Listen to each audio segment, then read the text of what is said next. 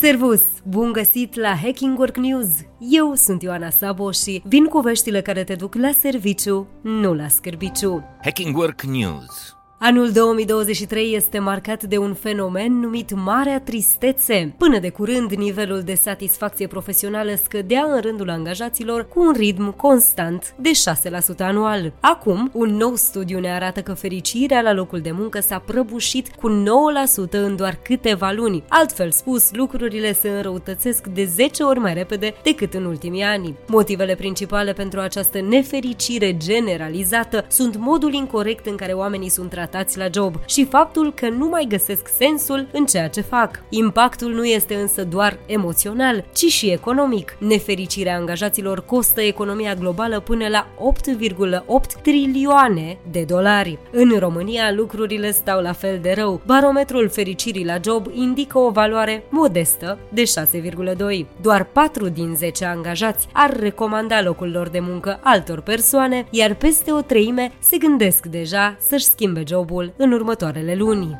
Știrile Hacking Work România este pe ultimul loc dintre toate țările europene atunci când vine vorba despre echilibrul dintre viața profesională și cea personală. Scorul obținut de doar 55 de puncte din 100 se bazează pe mai mulți indicatori. Dacă la capitolul zile de concediu de maternitate și concediu medical scorurile nu sunt rele, 85 respectiv 75 de puncte, nimic nu poate compensa scorurile absolut dezastruoase pe care le obțin salariile minime, 3,90 24 de puncte și nivelul general de fericire al românilor de asemenea foarte scăzut. Dacă aruncăm o privire și către numărul de ore lucrate de români, acolo suntem pe podium. Concluzia? Pare că mai avem ceva de lucru până să nu mai lucrăm neapărat mult cât eficient, iar echilibrul dintre casă și job să nu mai fie excepția, ci normalitatea. Hacking Work News un nou trend periculos pe TikTok îi încurajează pe tineri să-și vindece rapid traumele, bazându-se pe cartea The Shadow Work Journal, altfel spus, munca cu umbrele. Deși autoarea, Kila Shahin, nu este terapeut autorizat, cartea a ajuns în topul vânzărilor pe Amazon, iar asta se datorează și faptului că hashtagul Shadow Work Journal a strâns peste 700 de milioane de vizualizări. Ideea cărții este să te confrunți cu traumele, momentele rușinoase ori dureroase, produse, dar fără ghidaj specializat, iar experții avertizează că acest proces poate fi unul extrem de periculos, mai ales într-o perioadă în care sănătatea mentală este mai fragilă ca niciodată. Conceptul de shadow self a fost introdus la bază de psihanalistul Carl Gustav Jung și presupune o abordare mai profundă a traumelor, realizată, bineînțeles, în compania unui psihoterapeut, nu așteptând rezultatele miraculoase la minut de pe TikTok. This is Hacking Work. Atât pentru azi, eu sunt Ioana Sabo și îți mulțumesc că urmărești Hacking Work la radio, dar și online. Caută edițiile noastre complete de newsletter, podcastul și articolele de blog ca să mergi la serviciu, nu la scârbiciu. Să ne reauzim sănătoși, voioși și mintoși și data viitoare.